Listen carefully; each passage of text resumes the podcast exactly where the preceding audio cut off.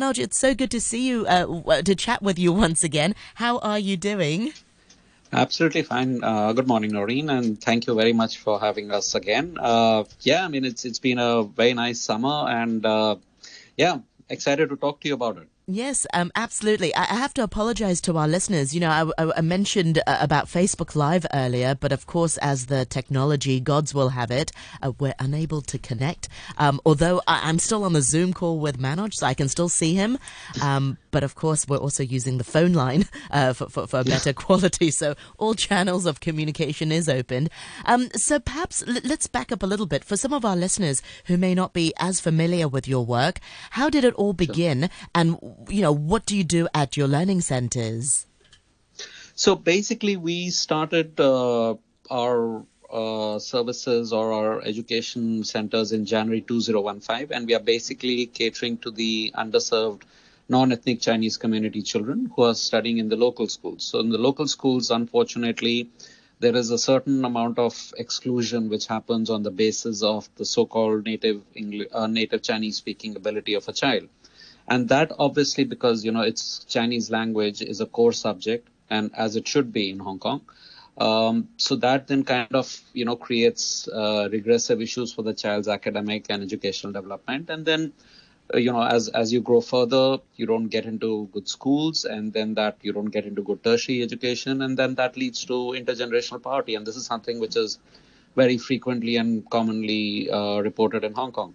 So our centers basically have been, uh, you know, unwavering in our commitment that children come into us every day, Monday to Friday, at least some even on Saturday, to help them understand what happened in the school, especially if the school's uh, deliverables, academic deliverables are in Cantonese, and we help them understand what's going on, not because they can't or they don't want to, but because they haven't been given the equal learning opportunity. So obviously they don't develop very well in that. So that's what we've been doing, and we have now 280 kids and uh, over our two centers. Uh, the youngest kid we have is kindergarten two, and this year we had uh, four kids who finished the DSE, and thankfully all are going into the universities in Hong Kong. Wow, so it's incredible. a, it's a wide range. It's a wide yeah. It's it's a wide range, and uh, yeah, and, and we are you know really really happy with how uh, the kids are blossoming. Uh, we had seven eight kids who were in primary school and who've gone into band one secondary schools. So there's, uh, you know, there's, there's, uh, the kids give us so much hope and so much reassurance with their hard work and dedication. Yeah, and I know also during COVID, we need to know that your centres remained open uh, to serve yes. uh, the, the, children uh, as well. Did Correct. that make a really huge difference for their learning? Because uh, we, we often hear how challenging online education can be. How did your centre really facilitate that? Yeah, so I think that is something which even the UNESCO reported, you know, in terms of educational poverty and learning gap, uh, it just massively deepened and widened uh, over the COVID years, especially when you're talking about the humbler segments of any society in any part of the planet. And it was no different here, you know, when people were talking about online learning and stuff like that. It's, it's not a given for lots of communities and it's not a given infrastructure that everybody has.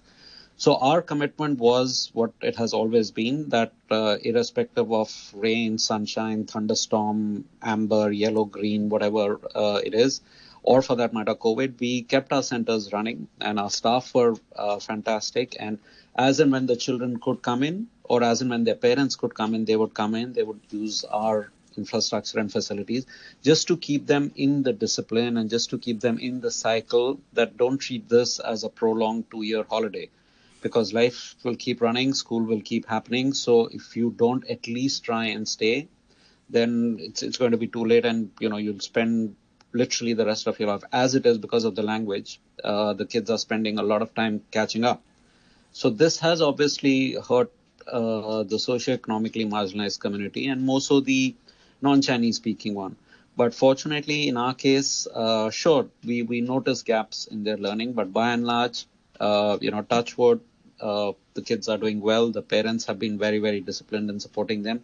The children themselves have been very conscious because we, we made, we tried to make things as normal as possible even during COVID.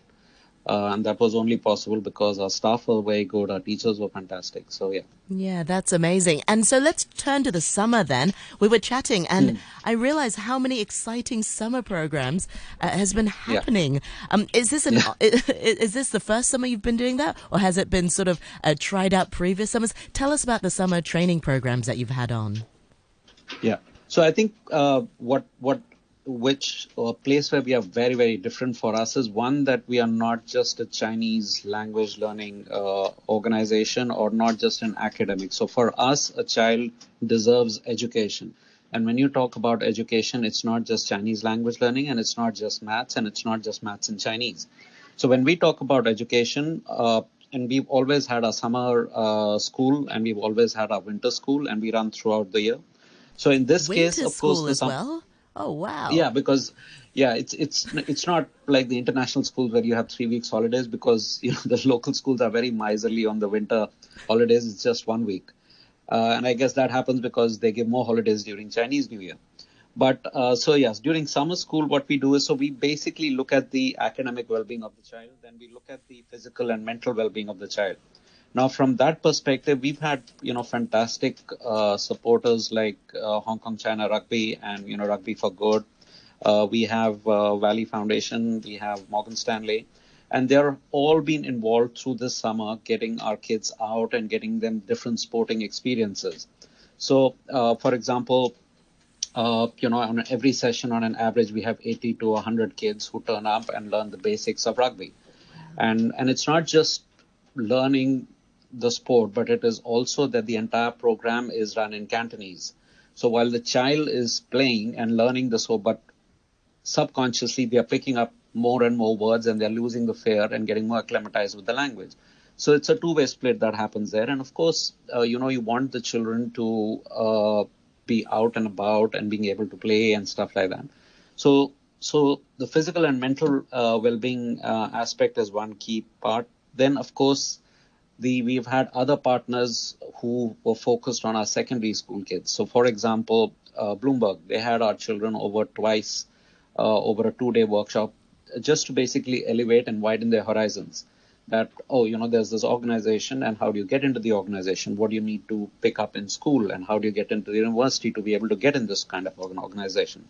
Similarly, uh, one day our kids were at uh, the Hong Kong International Airport you know, exploring career opportunities there with the third third runway coming up.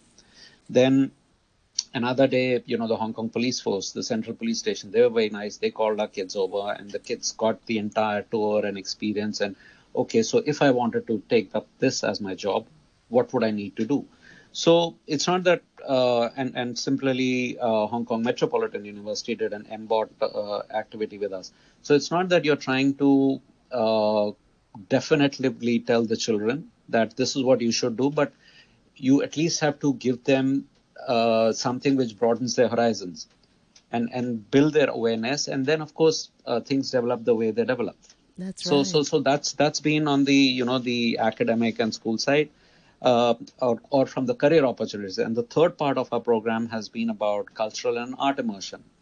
So, you know, our kids have uh, been fortunate enough to, uh, we've had one visit already with the, at the Hong Kong Palace Museum just to appreciate Chinese art, Chinese culture. Uh, and they're going to go for another set of kids will go today sometime. And then we were over at uh, Hong Kong Land's premises and to do dragon boat art uh, activities. And, and that just kind of creates the immersive environment. That just helps them understand without the fear of, oh, hang on, now you've done this, now you have to give an exam so, so that, that's not really funny. But then this way you do it, and and like they went for an art workshop in M plus, uh, you know, thanks to Morgan Stanley. So the entire objective is to you know keep the children engaged and just help them develop various aspects and facets of their life. It's one thing to just constantly keep saying, which is what people find the easiest to do in life, is to say, oh, you know, the kids are uh, not integrating, they're not uh, learning, and you know they're sitting at home and they're becoming overweight or they're they're developing myopia, and all that kind of stuff. But it's better to actually provide them the opportunities which they don't have, and then all these things are not going to be a challenge. So th- that's that's what I meant when I said that you know we are more educational oriented and not just core academic or language learning. When you bring the children out, what are some of their reactions, for example? Because it's oh, really it's, it's fun. It's fun. Yeah. Sorry, go on. It's it's fantastic, Noreen. I mean, you you you come into any one of the sports sectors, uh, and and a lot of the adults who are there, that everybody's hiding in the shade. Oh, it's so hot. It's so this. It's so that.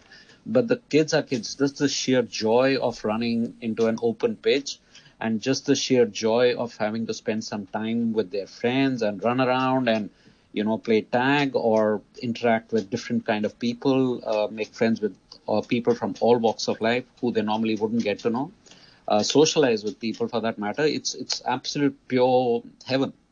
So it's it's literally, uh, and and that's why it's uh, so so once or twice. Funnily enough, since you mentioned this, so once or twice one of our sessions got cancelled because of the rain, and believe it or not, the parents with the kids were here. Oh, but what happened? I thought today we were going for rugby.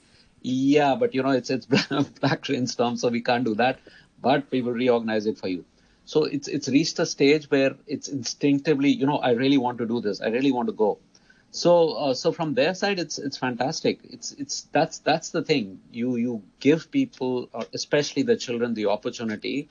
Uh, of course, they are going to take it, and of course, they are going to be very respectful and enjoy it and I think that goes for all kids as well. I think I think um, I think kids in Hong Kong in general spend too much time indoors because they're so busy with schoolwork. Yes. I think yes. the United Nations. Um, I, I, once watched a TED talk or, or, talk by Ken Robinson, Sir Ken Robinson, and he talked about how the United Nations suggested that inmates spend two hours a day at least outdoors. I don't think our children in Hong Kong get two hours a, a, day. So it's just so important. Yeah, and it helps them not, learn yeah, better. It really does. Yeah. Once... No, no, it does. I mean, uh, you, you, you see the uh, variety of uh, programs that, and, and we are very fortunate that way that, you know, the various corporates and all who engage with us, they appreciate what we are trying to do. So you under, you, you can sense the amount of learning the child gets by getting onto the bus, keeping the time discipline, going to the Hong Kong Palace Museum, going to the Hong Kong International Airport, or you know going for rugby, or going for a sports leadership course, or going to Hong Kong Metropolitan University. The amount of learning that you get, as opposed to being cooped up inside 100 square feet of what is uh, what uh, can be dignified as their apartment or whatever. Uh, so so there's constant learning. There is constant experiential learning. Exactly. So and that's fantastic. so vital. It's incredible that yes. they're learning outside of the classroom as well to, to look after themselves and, and to time keep and, and everything that Absolutely. you've listed. I'm just looking at the time. We've, we've got about three and a half minutes before the news. Um, let's talk about uh, what's in the pipeline then. Manoj, I know that you're constantly, uh, you know, handling lots of projects. Um, what have you got in the future? What can you share with our listeners? So yeah, so we've been working on this uh, kindergarten school project for the last two years. You know, trying to engage various segments of the community, and we are still continuing to do that because it requires a certain bit of funding and everything. So the kindergarten project, uh, the kindergarten school, mainstream uh, kindergarten school, uh, we have a premises in Yau Tsim Mong district, basically Tsui, and we have now started to build on it. And the entire philosophy of this is being an inclusive school, which is what school should be in the first place. So it's going to serve the underserved communities, uh, predominantly the non-Chinese, but also the Chinese children. The aim and the objective is that to keep one single high level of Chinese language learning and English language learning. You know, Noreen, from the time we spoke the last time where people were busy and perhaps still are busy pushing easier Chinese curriculum and all that kind of thing, now it's not even bilingual. Now the push, even at kindergarten level, is trilingual. That's so right. you imagine that. So the you imagine the expectation and the benchmark and everything is going up, and you can't keep doing this multi-layer, multi-dimensional, and just undermining the child's ability to develop and pick on languages. So that's that's the entire objective, just to keep a simple, uniform environment, and we hope to have the construction ready in another two three months then of course, you know, we have to go through our EDB registrations. Eventually, in a perfect world, we should be able to educate 180 kids uh, on a daily mm-hmm. basis in that school. Um, so yeah, so so that's that's one big project, and yeah, that's that's something uh, you know we are that's kind a of huge turning project. wow, yeah, turning our hair gray over, and and yeah, you know, just just trying to engage people, but because uh, while yes, you know, Hong Kong is a fantastically supportive and philanthropic um, society, but I think to a large extent, people still don't uh, necessarily correlate that the reason why poverty happens is because there is inequality in the education system. And by default, the only way you can deal with poverty is if there is equality in the education system, and and education is the only way out of it. So so that that sometimes uh, is a bit daunting for a lot of people because they think, oh, it's a long haul and it's 15 years and all that kind of thing.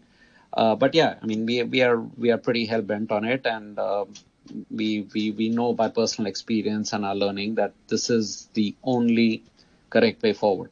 Yeah, Manoj, I always feel super uplifted after speaking to you because I know that you and your team are always doing so much good for our community. And you're absolutely right. I think a lot of the times we forget that, you know, each child, some children get a head start in life, but each child really should deserve that equality to education because it is really through education that we are lifted uh, out of poverty and, and given opportunities that uh, are not necessarily uh, given to us uh, later on in life. So thank you so much uh, to the great work you and your team are doing. Remind our listeners how can we support you and your work? Are you on social media and what's your website?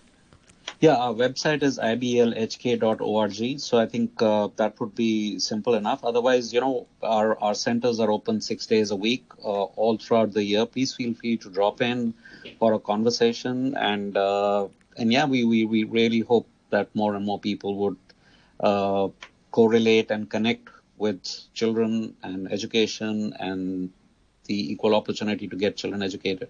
Yes, that's right. And I'll never forget the thing that you, you told me in previous conversations um, that, you know, it's easy to say, oh, that that child is from a non-Chinese speaking family, so automatically their Chinese isn't good. But the onus shouldn't yeah. be on the child. The onus should be Absolutely. on the education and the educators Absolutely. have a responsibility. Fantastic. And I look forward to having more chats with you next time. Thank you very much indeed Thank for you, your time. Thank you. And now a quick look at